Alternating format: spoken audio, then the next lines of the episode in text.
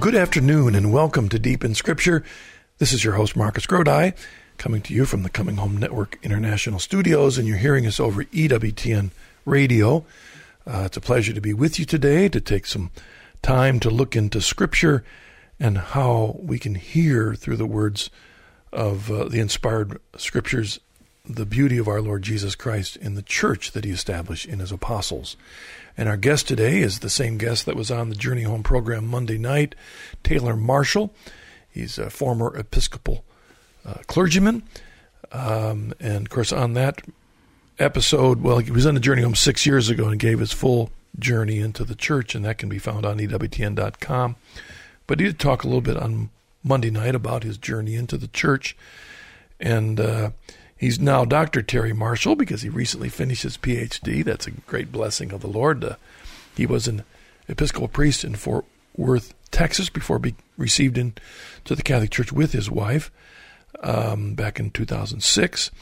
He has appeared on EWTN uh, on a number of the programs as well as radio programs. He's the author of two books The Crucified Rabbi, Judaism and the Origins of Catholic Christianity and the Catholic perspective on Paul. He was formerly also the formerly the assistant director of the Catholic Information Center in Washington D.C., where he was a regular lecturer, and he received his PhD in philosophy from the University of Dallas. He's a graduate of Texas A&M University, Westminster Theological. Center. Oh, you at Westminster? I didn't. I didn't mm-hmm. realize that. I almost mm-hmm. went there. Um, uh, and he's a Nashotah Theological House, which makes sense in your Anglican mm-hmm. background, and of course, most recently, the University of Dallas. And he and his wife live in Dallas, Texas, with their six children. And if you're interested, he does have a blog. You can find that at www.taylormarshall.com. Taylor, welcome to, to Deep in well, Scripture. Yeah, thank you. Good to be here. It's good to have you here. We we had that chance on the, the Journey Home program to talk about your journey and, and some of the updates on your journey, but but is often the case we didn't have a chance to open the scriptures and, and look at some of the scriptures that have been important to your journey. And for today's program, you've chosen a, a selection of, of verses that all center around a theme, right? What were the reasons that you, you went with these uh, verses, Taylor? Well, these scriptures all have to do with um, the papacy, but uh, in particular Rome.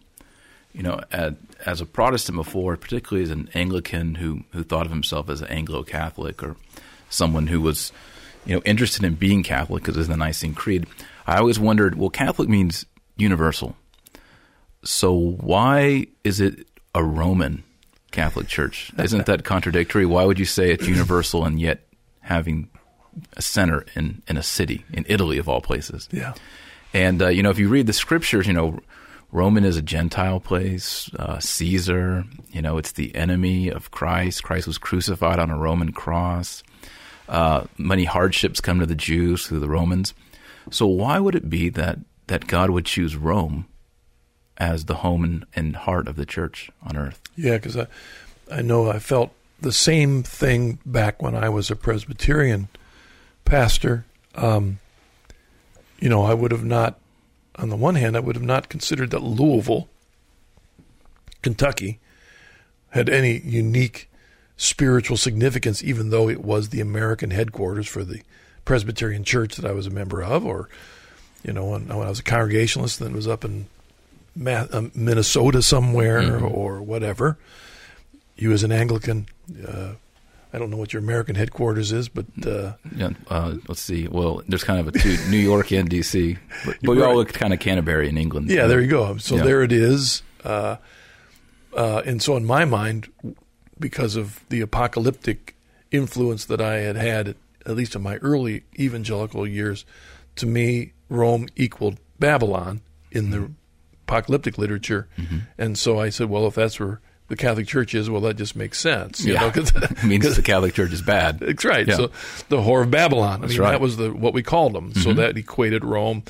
And if anything, that made sense to me mm-hmm. only because I had such a negative view of the Catholic Church. So if they want to be in Rome, well, that's yeah. Hey, makes it easy for us. Yeah, yeah. Right. So I saw no positive, valid reason, and I think uh, for the same reasons that you thought maybe it should be somewhere else. Yeah, you, you think, well, where would be the most logical place to headquarter the church? Jerusalem, right? Um, you know, tradition has it that Abraham was to sacrifice Isaac there on Mount Moriah. Uh, King David, you know, his his kingdom is centered there, and then of course, you know, our Lord rose from the dead, crucified, rose from the dead, ascended Jerusalem. The apostles, the Holy Spirit came. Jeru- Obviously, God would choose Jerusalem to be the headquarters of the church, and yet He didn't. Even even the first council The first council, and, and all Paul's. Of course, you wrote the book on Paul, the Mm-hmm. Catholic perspective on Paul. Paul's always raising money for where? For Yeah, Jerusalem. Jerusalem. Everything's centered back at Jerusalem. He's going to, to Jerusalem for Pentecost, and clearly that should be the place, right? But it's not. So this is this is a this is a big question, you know, and a lot of Protestants have this question, and sometimes when you raise this question with Catholics, like, yeah, it should be there, you know. so maybe the Pope should move back to Jerusalem, you know. That's that's. So I began to wonder, well, is this an accident of history? You know, like Anglicanism looks to Canterbury because St. Augustine of Canterbury went there and Gregory the Great sent him, and it's just sort of a historical fact. And so there's a historical legacy and a tradition, and so it makes sense. You know, and, and the Russians look to Moscow and the Greeks look to Constantinople, and right? Right. Or is there something biblical? Is there something theological about Rome? Is, do you see this in the Bible, or is it just something that happened? And the, the first thing I noticed was, well, the book of Acts is like an odyssey. It begins with the ascension and, and Pentecost. And the book is really a story about getting to Rome, right? It begins in Jerusalem. And then when Paul gets to Rome, it just ends. you know, Right. you're kind of turning the page looking for more, and it doesn't. It's just he's in Rome. In fact, he's um, communicating that his he does plan to keep going to Spain. Mm-hmm. Yes. we we don't don't know historically whether he ever Mm-hmm. completed that Right. mission, but it almost seems like there ought to be more, Right. but there isn't. but Rome, Rome is sufficient, you know, and and so that's puzzling, you know. So you think about that, and then, you know, I was reading, you know, th- you know, verses you never saw before, right? That's the theme of the show. So I was reading along in Acts, and I, and I, I'd read this verse probably dozens of times, and it's um, Acts twenty three eleven, and it reads this: The following night, the Lord stood by Paul and said, "Take courage, for as you have testified about me at Jerusalem." so you must bear witness also at Rome. Acts 23:11. And I thought, wow, you know, everyone knows that our Lord appeared to Paul on the road to Damascus, right? And he had the vision and he converted, he went blind and the big conversion. Everybody knows that. So if you said, you know when our Lord appeared to Paul, they would assume that. But our Lord appears to Paul again. Right? That's significant, right? Or it says there the Lord was with Paul and he gives him a message. You know, the first time is, you know, Saul, Saul, why do you persecute me? Right? And it's and it's it's both his salvation and his commission as apostle of the Gentiles. But then he comes back again and he gives him another message. And what is it? Rome. right? Yeah. And he even says, as you began in Jerusalem, so now Rome. He doesn't say, so now that you testified in Jerusalem, you should, you know, go to Ephesus, and then after that, you know, maybe go to Colossae and Thessalonica. He says Rome. So there's something, our Lord Jesus Christ himself has a definite plan here, and it begins in Jerusalem and it goes to Rome. And I think the book of Acts is framing that. You know, that's hmm. the that's that's the whole Yeah, know? Jesus doesn't say, well, Paul, wait a second, you're getting a bit far afield here. right. You know, it's it's back there where you've come Yes, from. right. You know, and in essence, I mean, it's almost like he was heading back, Right. and Yeah. then uh, he gets arrested, and he's moved forward to Rome. You know, Yeah, so- and and if you think about it, you must bear witness also, Rome. What does that mean in Greek? Right?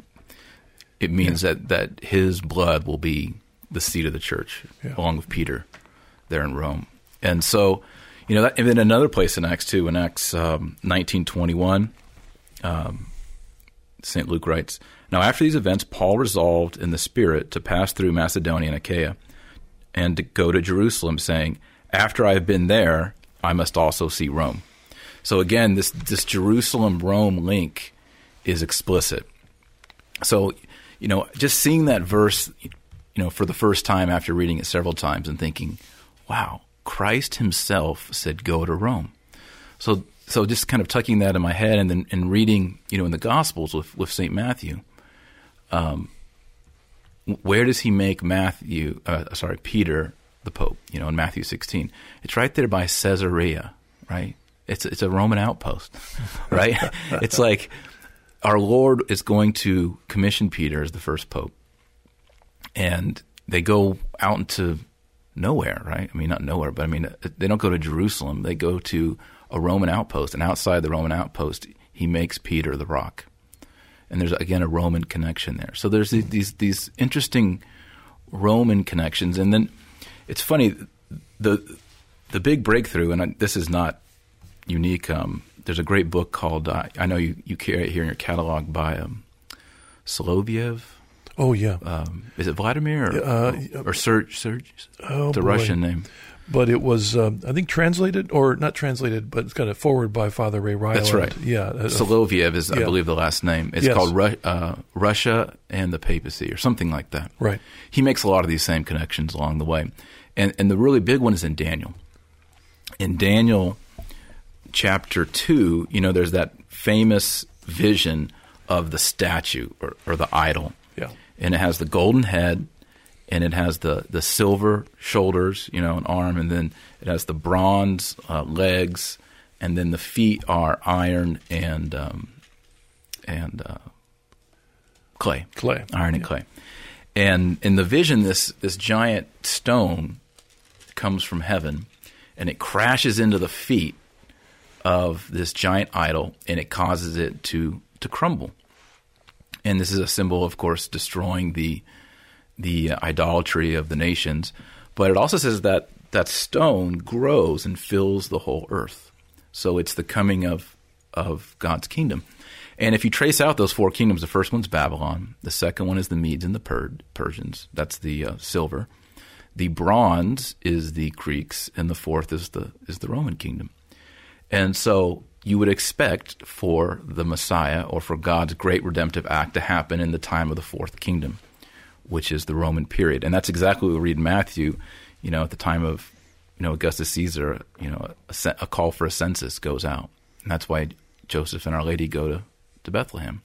So there's that Roman element. And then again in, da- in Daniel 7, it's basically the same prophecy, but you get four beasts. The first beast is a lion, the second beast is a bear, the third beast is the leopard, and the fourth beast is this terrible conglomerate of things.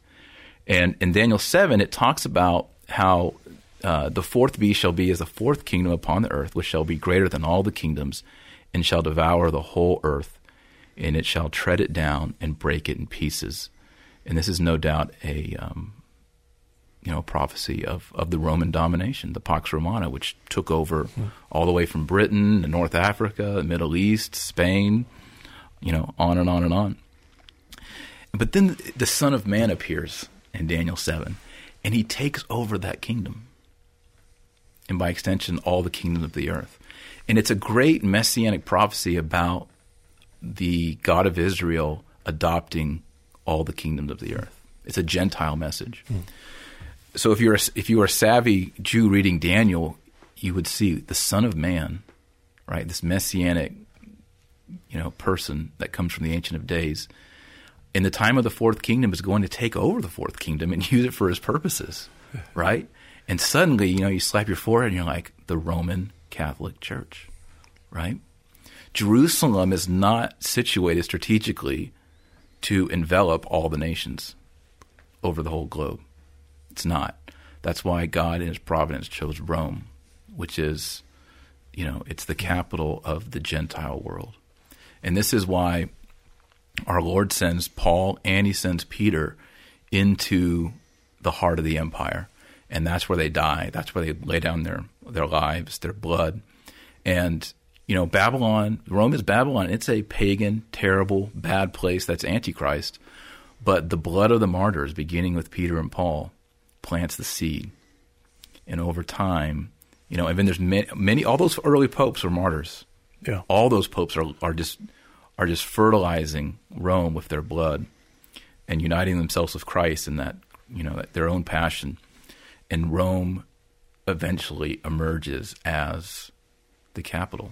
If you see that Rome is the trajectory, the intended trajectory, it does make sense of, of a number of things. Uh, even the condition of Judaism at the time our Lord chose to become a man. He, there's lots of times in history he could have chosen. He could have come during the Great Exile Mm-hmm. uh, when Ju- both Israel and Judah were under the controls of of the Persians, Mm-hmm. the Babylonians. Yeah. I mean, they, God could have chosen that Babylon. Yeah. He didn't. Yeah. Uh, he chooses he, he ch- chooses to send his son when Jerusalem is totally in the hands of, Rome. Yeah, yeah, and Paul and Saint Paul calls that the fullness of time. He, he was born in the fullness of time, and uh, you know it's it's also as a, as a as a Protestant before, you don't have the deuterocanonical books, particularly First and Second Maccabees. So you read in the Old Testament, Judea, you know, Israel, right, and then it divides, and then all of a sudden you get Babylonians, and then you get Persians, and then a little bit of Greek maybe, and then you turn the page, Matthew, and all of a sudden there's centurions and Pontius Pilate and Augustus Caesar and Roman tax collectors. How did this happen? right? How did we go all the way to Rome? Now, if you have the, if you have if you read First and Second Maccabees, this is very interesting. In First Maccabees twelve three, the the Jews have finally got their independence from the Greeks, but they're a fragile kingdom. They're not strong. You know, the Maccabees were mighty warriors and they did a great work and they got their independence. But like the early America, we needed allies quick. Or we were going to lose it back, you know. And where do they go? They send envoys to Rome. and their first their first ally is Rome. They make friends with Rome because Rome was kind of an up and coming, you know, superpower, and the Romans were not getting along with the Greeks, and the Jews had you know problems with the Greeks, so they were natural bedfellows. And you see them kind of emerging and, becoming friends and allies, and that's kind of where our the true Old Testament ends. Is you read that Jerusalem and Rome are becoming allies to protect themselves from the Greek. Then you turn the page, and you realize the deal's gone wrong, and Rome is dominating. Rome is now dominating Jerusalem. Well, you know what a parallel. In fact, that verse. look, I want to read that verse which you mentioned. in Maccabees twelve, first Maccabees. First Maccabees twelve three that you mentioned. Mm-hmm. Uh, so they went to Rome and entered the Senate chamber and said, "Jonathan, the high priest, and the Jewish nation have sent us to renew the former rela- friendship and alliance with them." So when you include that in the story, it even makes more the parallel with the end of Genesis, where right the the all the twelve tribes end up in Egypt Yeah, through Joseph.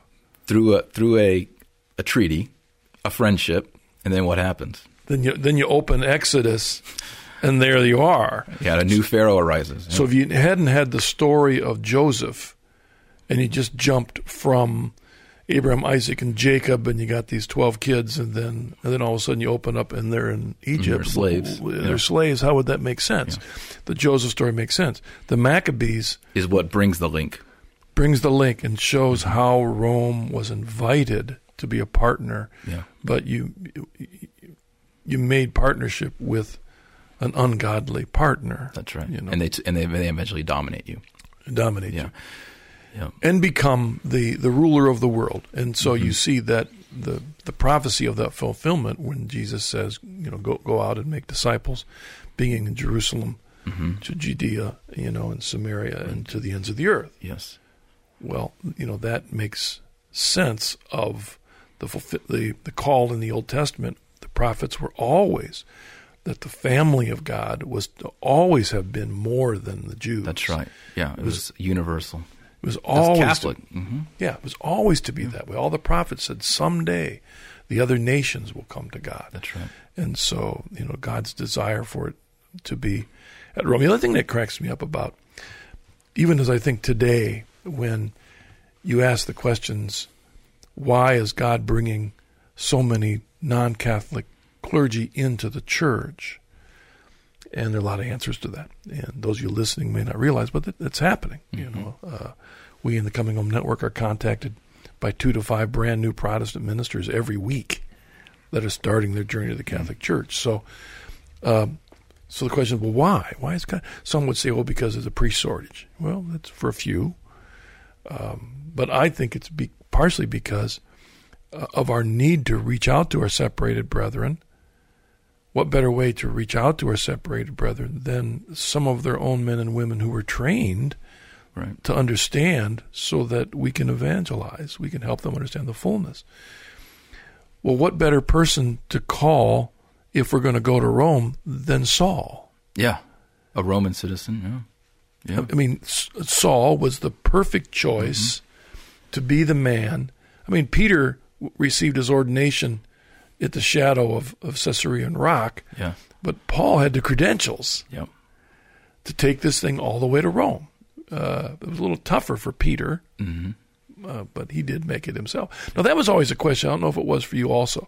There was always that claim that Peter never made it to Rome. hmm Did you have to deal with that in your journey at all? Or Yeah, you was- know, I, I looked into that. All- of this is a book I've I've written. It's hopefully will be out by the end of the year. It's called The Eternal City: Rome and the Origins Oh, of Catholic great. Christianity, and it just it just looks at all the the papacy in Rome, you know, hammering all of this out in Scripture, and and so yeah, one of the big questions is, did Peter go to Rome? And and Protestants used to say no, and almost all real Protestant scholars today say yes, and Catholics do, and course you can go see his bones today under the altar in St. Peter's if you want. I've seen him; it's marvelous, it's wonderful.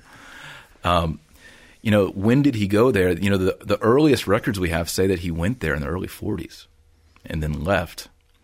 And why did he leave? Well, we know now that that the Jews were expelled from Rome.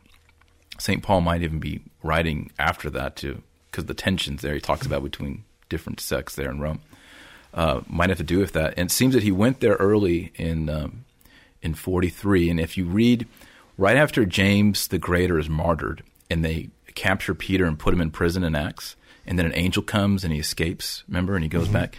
And then Acts reads, and then Peter went to another place. Period. Next idea. Where did he go?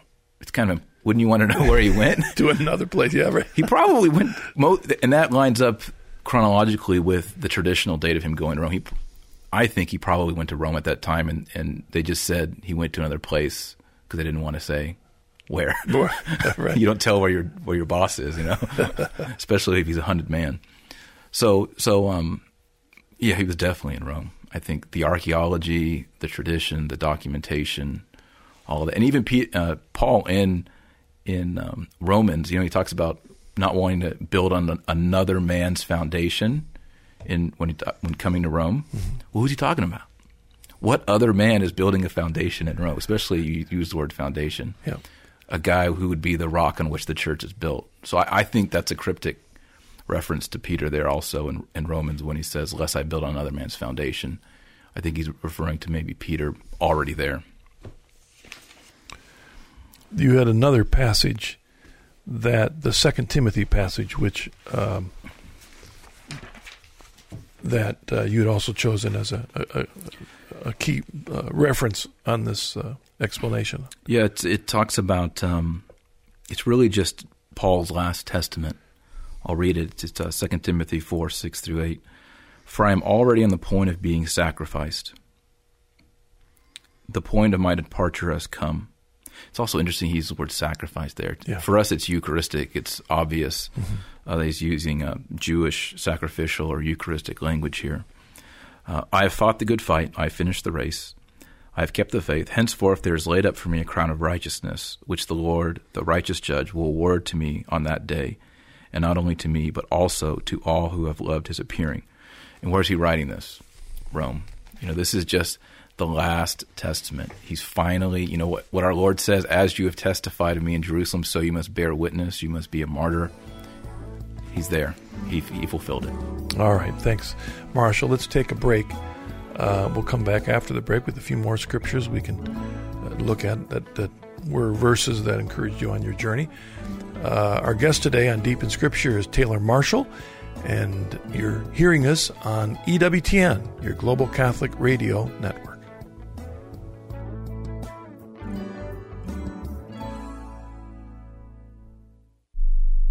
This Deep in Scripture radio program is produced by the Coming Home Network International, a non-profit Catholic lay apostolate dedicated to helping Protestant clergy and laity come home to the Catholic Church. You can listen to any of our past radio programs by logging onto our website, which also offers a wealth of information on our Catholic faith, including conversion stories, an online forum, and available resources to help you to find the truth of our faith. Visit us today at www.deepinscripture.com. Get an insider's look at the latest information from EWTN. Sign up for Wings, EWTN's weekly email newsletter. Get the latest information about live events, special features, and guests. Connect with EWTN on YouTube, Facebook, and Twitter. Just go to EWTN.com and click on the Wings link to sign up. Don't miss a minute of all that's happening at EWTN. Get your wings today. CH Resources is excited to offer you Marcus Grodi's latest book, Thoughts for the Journey Home. If you're not Catholic but are looking seriously at the Catholic Church, or if you've recently entered the Church, this book will provide you with wisdom and encouragement for the journey. And if you're a lifelong Catholic, it makes a great gift for family and friends you're hoping will come home. To order a copy, visit our website at chnetwork.org or call us at 1 800 664 5110. Don't forget to watch the Journey Home program with Marcus Grodi on EWTN. Each week, Marcus meets new guests who have journeyed to the Catholic faith from many backgrounds. Be challenged and encouraged as they witness to how their love for the truth of Jesus Christ has brought them into full communion with the Catholic Church. That's the Journey Home program on EWTN, live on Monday evenings at 8 p.m. Eastern Time.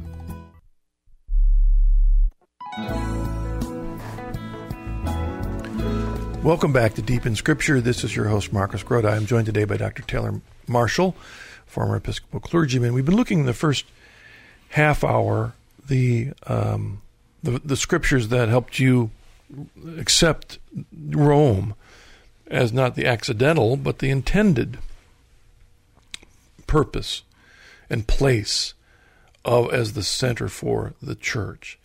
Um, I suppose another reason that makes sense is why it needed to shift from Jerusalem to Rome is because our Lord had prophesied that Jerusalem was going to experience a tremendous upheaval. And of course, John prophesies that. And that's what the, the first interpretation of Revelation is. It's mm-hmm. all about the destruction of Jerusalem.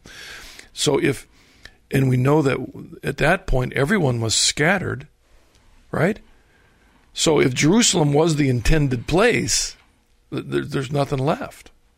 That's right. Yeah, you know the this emphasis and this transition to Rome also relates to to our Lord's um, the removal of the Shekinah glory from Jerusalem. The presence of God is now with His people in the Eucharist.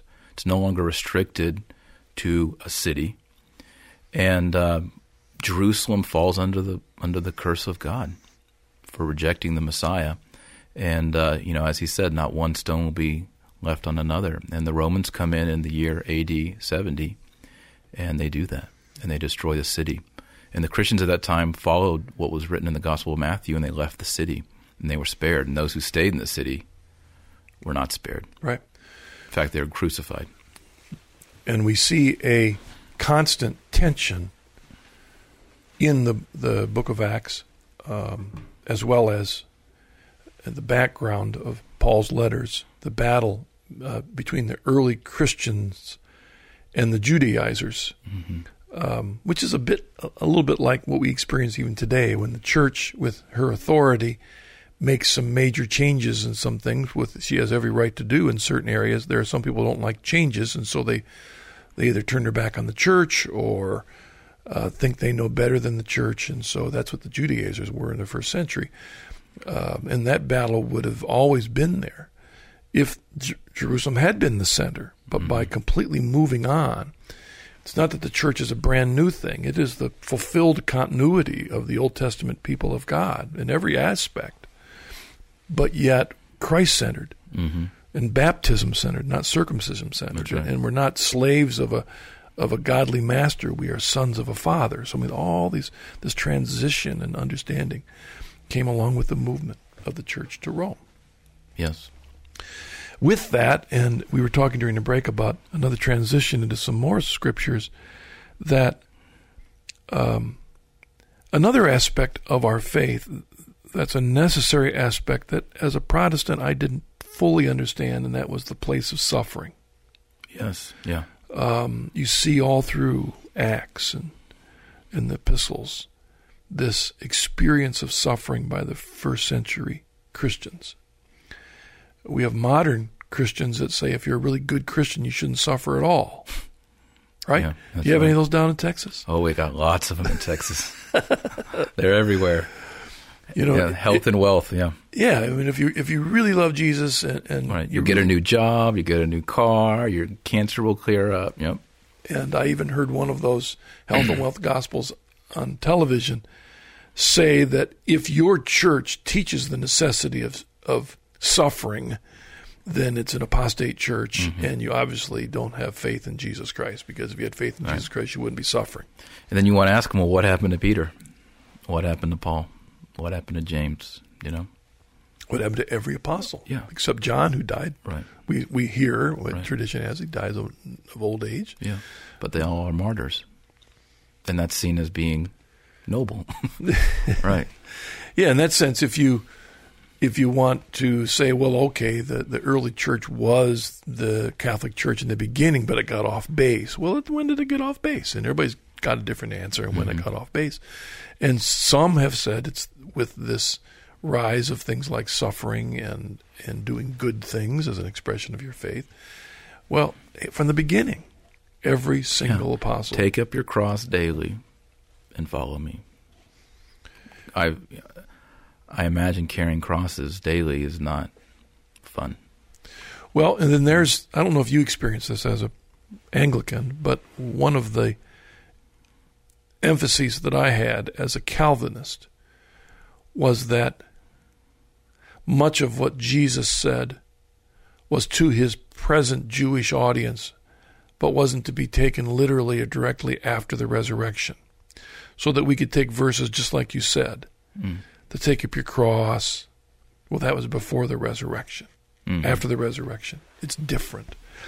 That's how we got rid of the Beatitudes. That's how we got hmm. rid of the all the the emphasis on holiness and holy works, service, alms, sacrifice. That was in the Sermon on the Mount. Well, that's before the cross. Mm. But after the cross, it's new. The old is gone, the mm-hmm. new has come. Right. Which kind of makes the New Testament have its own two testaments, which is difficult to do, I think, Yeah, scripturally. Well, really, it's a it's what do they call that? A, a zip. You know, when you pull a mm-hmm. thread, and the pretty soon the whole thing zips. Yeah. Because one time I was quoting on the Journey Home program uh, some b- references from Hebrews, like Hebrews six four, that mm, says, you know, mm-hmm. how can a person Right. once he's tasted of the anointing of the Spirit, Been enlightened and all that. all that, mm-hmm. and then commit apostasy. Yes. Well, what do you do with that if you're a once saved, always saved Christian? And the answer was someone sent me an email saying, well, that's the book of Hebrews. It doesn't apply to us. Right. That only a- Right. applied to Jews in the first century. It doesn't apply. Yeah. Then why is it in the Bible? Yeah. Yeah, you start cutting, mm-hmm. choosing, pasting, and I'd like to, to have you look at a few verses that they were certainly verses that I didn't see mm. when I was a Protestant minister because, or if I did see them, I didn't know how to deal with them because I did not know how to answer the issue of suffering as a Presbyterian pastor.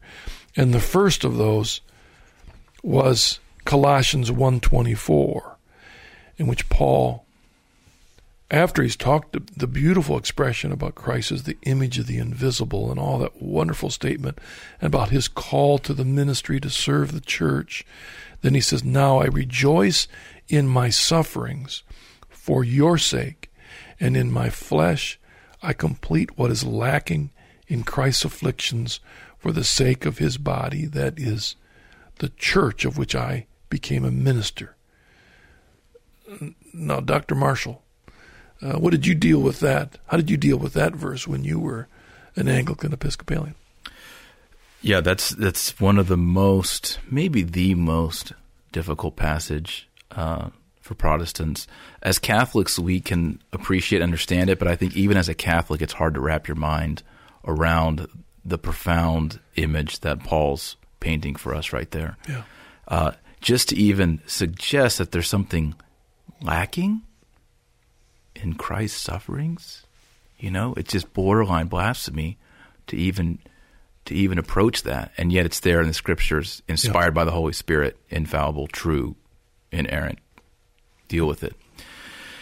I I think the the way that that's helped me to understand it, coming from a, a Protestant background, is is going back to what we talked about in in the um, in the show on Monday night uh, on the journey home, and that is participation. That it's not a zero sum arrangement. You know, we don't. Christ doesn't get fifty percent, and then we get ten percent, and Mary gets twenty percent, and so on and so forth. All of our activity participates in the life of Christ. Right? He is the head. We are the body. And what is lacking in what Christ? Well, Christ. One drop of Christ's blood could redeem the whole world. That's Yep.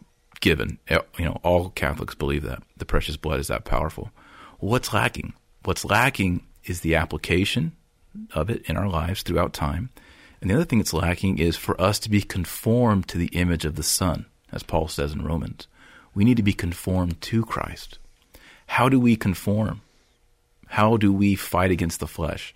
How do we put to death, you know, the sin that is within us and the concupiscence and all that? Well, we take up our cross, and that involves suffering. So there's there's not anything objectively lacking in Christ. It's it's the what's lacking is how we as members of the head conform. And St. Paul is in his own life experiencing that, mm-hmm. right? And then he's also trying to instill that in his spiritual children, the church. Yeah, if we, in a very mystical way, it it's addressing our union with Jesus through our baptism, in which we become children of God, a part of the family, undeserving. That and and every one of us. Certainly, baptism, original sin is wiped clean, and so we stand before God without embarrassment. But every one of us since has, has that concupiscence. we, Yeah. we we mess up, and so in that sense, the body of Christ suffers because of our sinfulness, and so the body of Christ is yearning, as it says in Romans, you know, for the time when the sons of God are revealed and all of that. But he also says in that book of Romans, chapter five, that, um, but God shows His love for us in that while we were yet no, no, excuse me. I'm back up. I, my finger dropped down the page.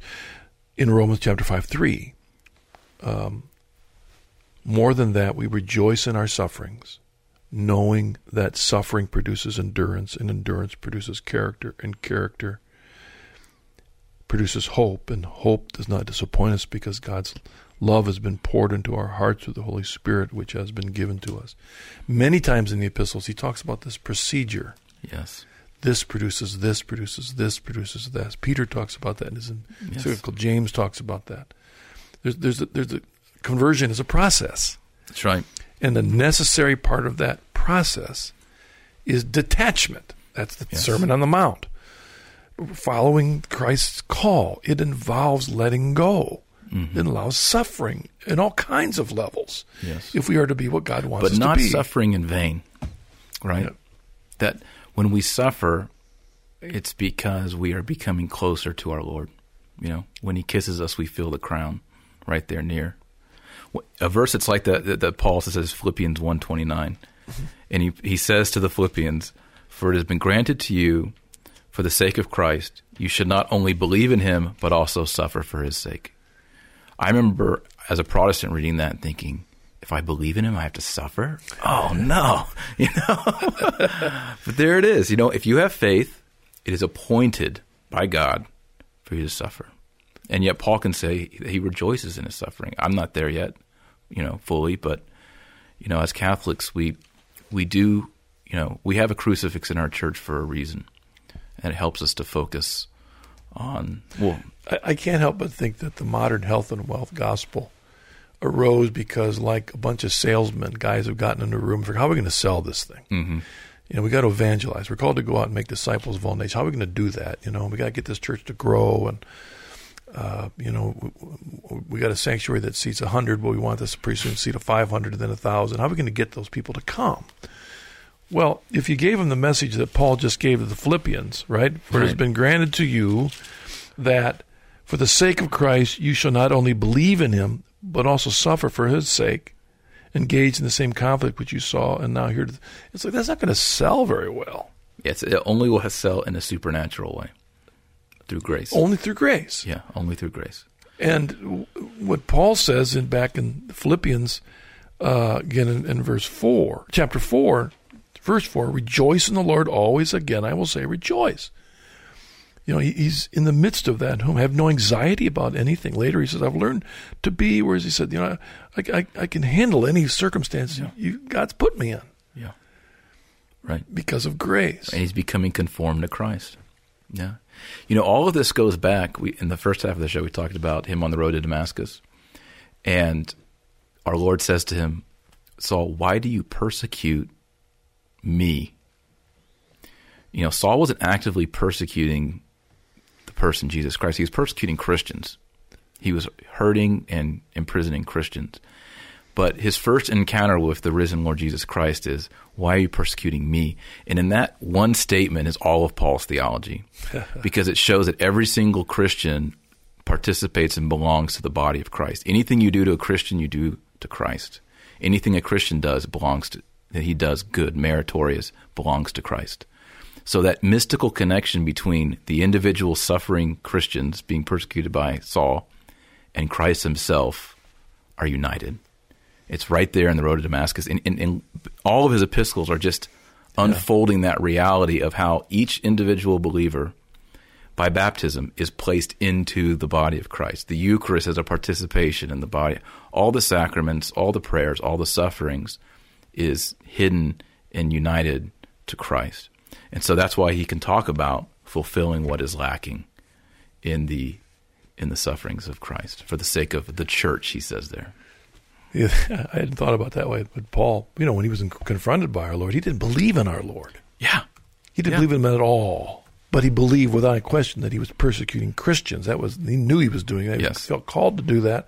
I know I'm doing that. So when Jesus makes that connection, you're persecuting me. There is layers of theology there Yeah. that uh, everything is connected. All of ecclesiology is contained in that yeah, statement. that's that's powerful. Let's take another break, uh, Taylor. Be back just a moment. You're listening to Deep in Scripture. This is your host Marcus Grodi. I'm joined today by Dr. Taylor, Terry Taylor Marshall, excuse me, and you're hearing us on EWTN, your Global Catholic Radio Network. EWTN.com is online with program information, the latest news, Pope Benedict XVI, plus tools for living the faith like prayers, Catholic Q&A, and other resources. Log on today to EWTN.com.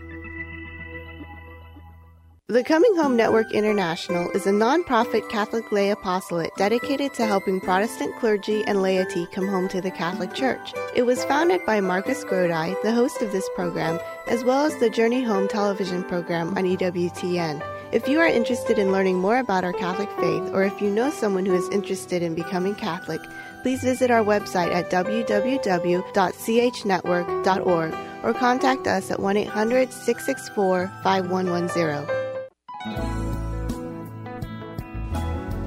Welcome back to Deep in Scripture. This is Marcus Grodi, joined today by Taylor Marshall. We're discussing a few other scriptures because, in fact, there are many scriptures in the New Testament that talk about this important aspect of suffering, not merely as an add on, an unfortunate add on to our faith, but as a necessary ingredient to our growing in union with Jesus.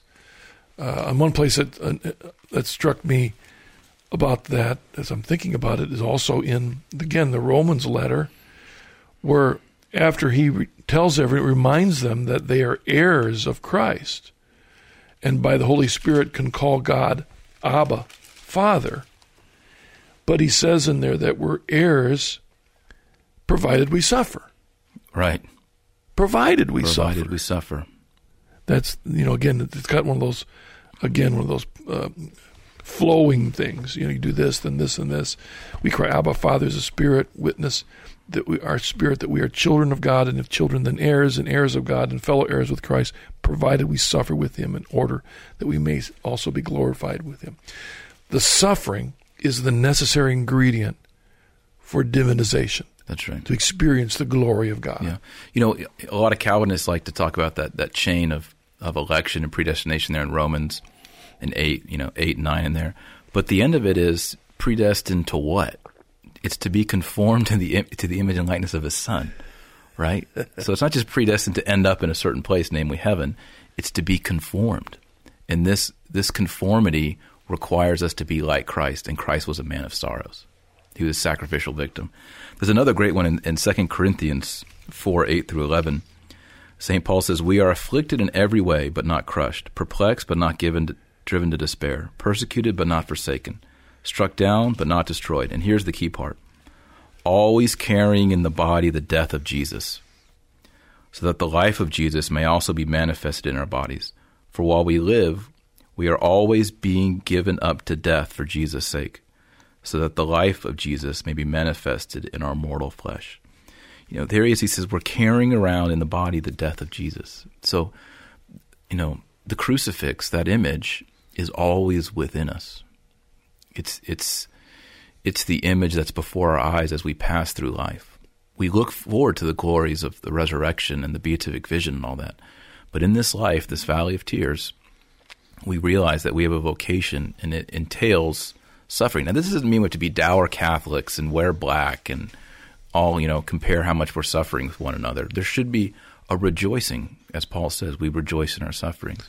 But it doesn't mean that we live easy and luxurious and perfect lives. Well, even as our Lord taught in the Sermon on the Mount, when we fast or do alms or prayer, it's not to show off to the people around us how pious we are it's to the Father. It's to the Father. The Father knows what we're going through. He knows the suffering that He allows in our life and, and for our good, our benefit. And there's the call so that when we experience suffering, we have the same prayerful answer that our Lord accepted at Gethsemane. Yes.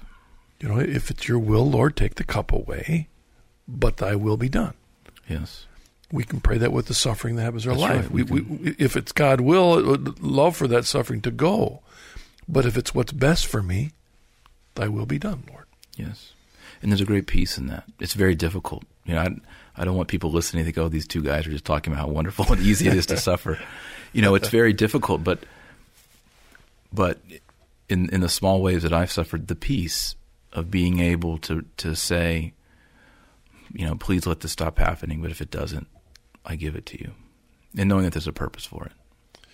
The uh, Pope John Paul wrote a wonderful encyclical on that Colossians passage on suffering. I can't think of the name of it. It's a good Latin, Salvat Dolores. You know which one I'm talking about? It's a Yeah, I don't know the name of it. But. I would encourage you. I'm sure you can find it on the Vatican website, any of you. But if you just do a search for John Paul II's encyclical or letter on suffering, strongly encourage it because it's really a Bible study.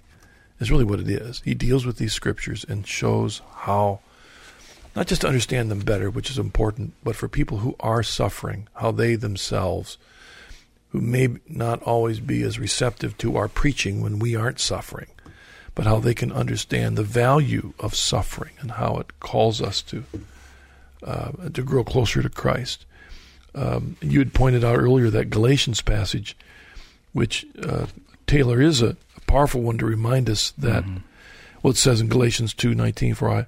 I through the law died to the law that I might live to God. I have been crucified with Christ. It is no longer I who live, but Christ who lives in me. And the life I now live in the flesh, I live by faith in the Son of God who loved me and gave himself for me.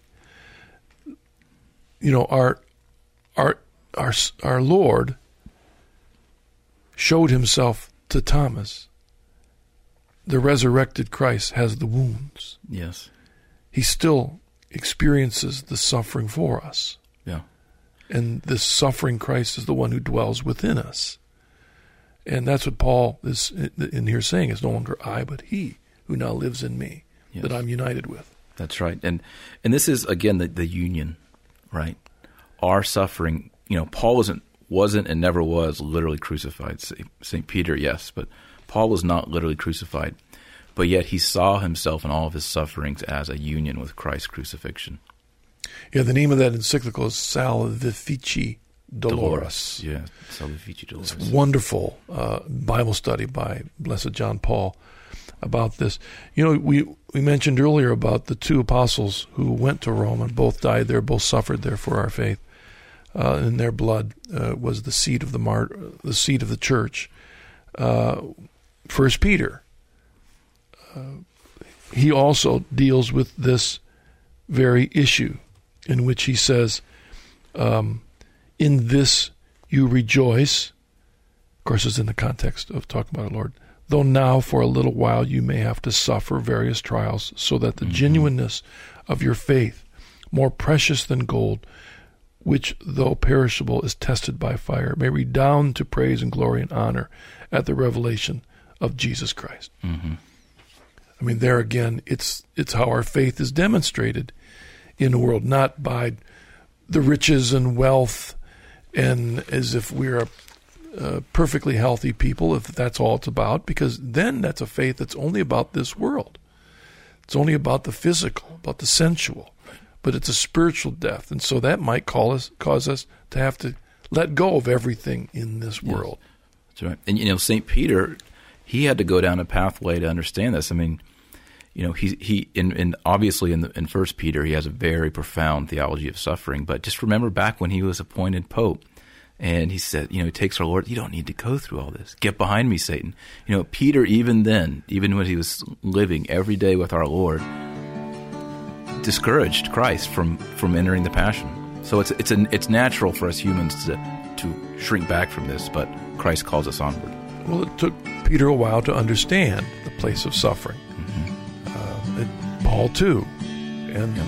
you and me, huh? Yeah, that's I mean, right. Amen. We would love to eradicate all. We live in a culture that does everything it can to eradicate suffering from everyone's life. That's the goal of yep. medicine. And uh, with that, we need to understand that maybe God allows suffering in our life that we might go closer to Him.